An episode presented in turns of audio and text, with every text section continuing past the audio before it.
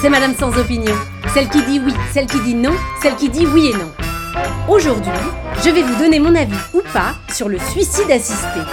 Vous savez, cette pratique toujours inaccessible en France, qui fait que les riches vont se faire clamser chez les voisins, en Belgique, au Luxembourg ou en Suisse, pendant que les pauvres restent tranquillement à agoniser chez nous. Bon, moi déjà, le suicide, je ne suis pas toujours pour. En réalité, ça dépend pour qui.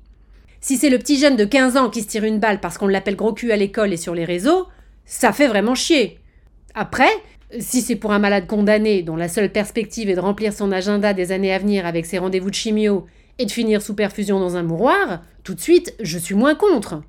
En tout cas, je ne trouve pas ça absurde de proposer à ce type-là d'avoir le choix de dire stop ou encore, comme sur RTL, et de décider lui s'il veut continuer la musique ou en rester là. Bon, après, je n'aime pas le vocabulaire. Aide active à la mort, suicide assisté, acharnement thérapeutique. C'est comme quand on dit inceste pour expliquer que papa met son zizi dans la petite sœur. Excusez-moi, mais c'est d'une hypocrisie. Sans compter que ça crée de la confusion. Moi, au début, le suicide assisté, je pensais que c'était se suicider avec assistance. Avec une audience, quoi. Un public. Un peu comme font les types qui se foutent sous le métro pour que les gens sur le quai jouent les spectateurs. Ou les pilotes qui crachent leur avion avec tous les passagers dedans. Mais en réalité, les gens n'applaudissent pas. Ah Évidemment Entre ceux qui vont arriver en retard au boulot et ceux qui ne vont pas arriver du tout, il faut les comprendre aussi. Bref, tout ça pour dire, appelons un chat mort un chat mort, quoi. Mais bon, indépendamment du vocabulaire, le principe me plaît bien quand même. Là où je suis plus mitigée, c'est sur la méthode.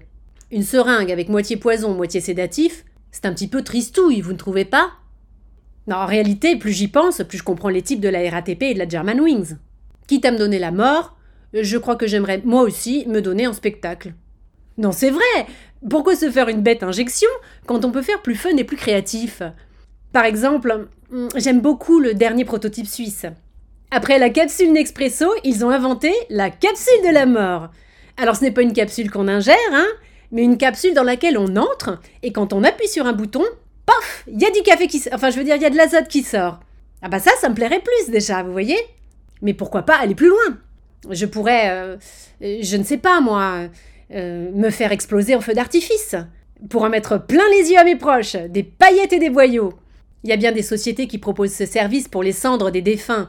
Alors pourquoi pas le faire avant l'étape crémation Ou alors, tenter un truc qui marque façon expérience immersive et me faire suicider par un serial killer.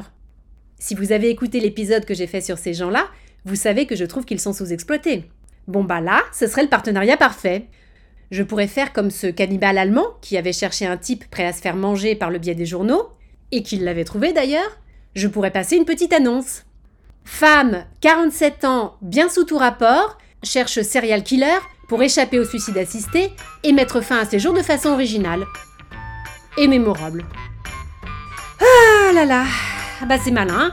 Maintenant, je ne sais plus quoi penser du suicide assisté. Hein oh là là, est-ce que c'est agaçant? Bon, bah, pour me calmer les nerfs, je vais aller préparer ma petite annonce. On ne sait jamais.